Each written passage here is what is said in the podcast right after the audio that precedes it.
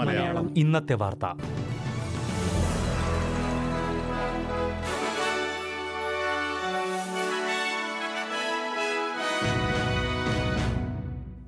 നമസ്കാരം.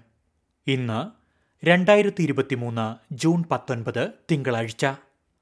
S B S Malayalam ഇന്നത്തെ വാർത്ത. വായിക്കുന്നത് Jojo Joseph.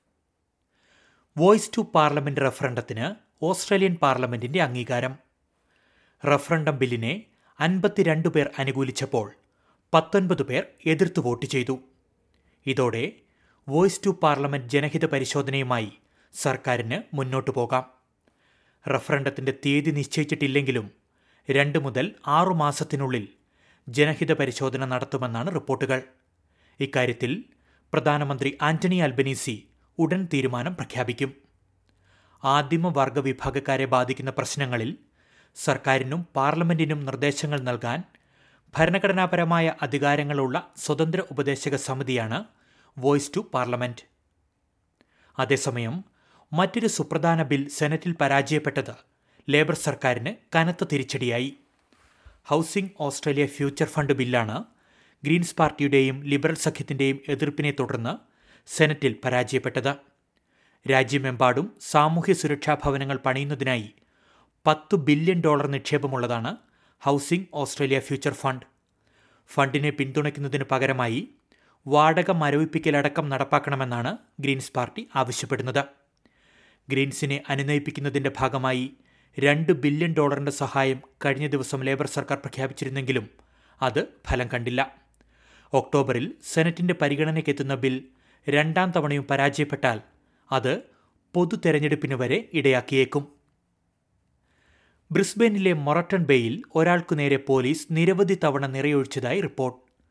പ്രദേശത്തെ ഒരു വീട്ടിൽ ഗാർഹിക പീഡനവുമായി ബന്ധപ്പെട്ട അന്വേഷണത്തിനെത്തിയ പോലീസ് അവിടെയുണ്ടായിരുന്ന വ്യക്തിക്ക് നേരെ മൂന്ന് തവണ വെടിയുതിർത്തതായാണ് റിപ്പോർട്ടുകൾ.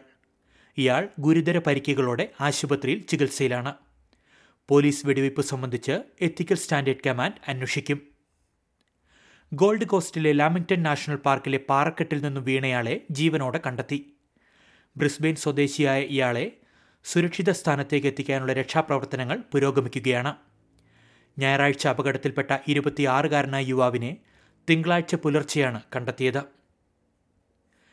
ടെലിവിഷനും റേഡിയോയും വഴിയുള്ള ജങ്ക് ഫുഡ് പരസ്യങ്ങൾ നിരോധിക്കുന്നതിനുള്ള ബിൽ ഓസ്ട്രേലിയൻ പാർലമെന്റിൽ അവതരിപ്പിച്ചു. സ്വതന്ത്ര എം പി സോഫി സ്കാംസാണ് ബിൽ കൊണ്ടുവന്നത്. കുട്ടികളിലെ പൊണ്ണത്തടി കുറയ്ക്കാനുള്ള ശ്രമത്തിന്റെ ഭാഗമായാണ് പരസ്യങ്ങൾക്ക് നിരോധനം ഏർപ്പെടുത്തുന്നത്. നിലവിലെ നിയമങ്ങൾ വേണ്ടത്ര ശക്തമല്ലെന്നും ഓരോ വർഷവും ടി വിയിലൂടെ മാത്രം എണ്ണൂറിലധികം ജങ്ക് ഫുഡ് ഉൽപ്പന്നങ്ങളുടെ പരസ്യങ്ങൾ കുട്ടികൾ കാണുന്നുണ്ടെന്നും സോഫിക്സ് സ്കാംസ് ചൂണ്ടിക്കാട്ടി. രാവിലെ ആറു മണി മുതൽ രാത്രി ഒൻപതര വരെ ടി വി റേഡിയോ പ്രക്ഷേപണങ്ങളിൽ അനാരോഗ്യകരമായ ഭക്ഷണങ്ങളുടെ പരസ്യം നിരോധിക്കണമെന്നും ഓൺലൈനിൽ സമ്പൂർണ നിരോധനം ഏർപ്പെടുത്തണമെന്നുമാണ് ബിൽ ആവശ്യപ്പെടുന്നത്.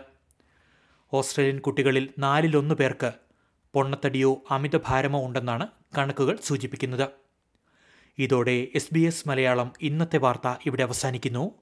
ഇനി നാളെ വൈകുന്നേരം ആറു മണിക്ക് വാർത്തകളും വിശേഷങ്ങളുമായി തിരിച്ചെത്താം വാർത്തകൾ വായിച്ചത് ജോജോ ജോസഫ്. SBS ഇന്നത്തെ വാർത്ത.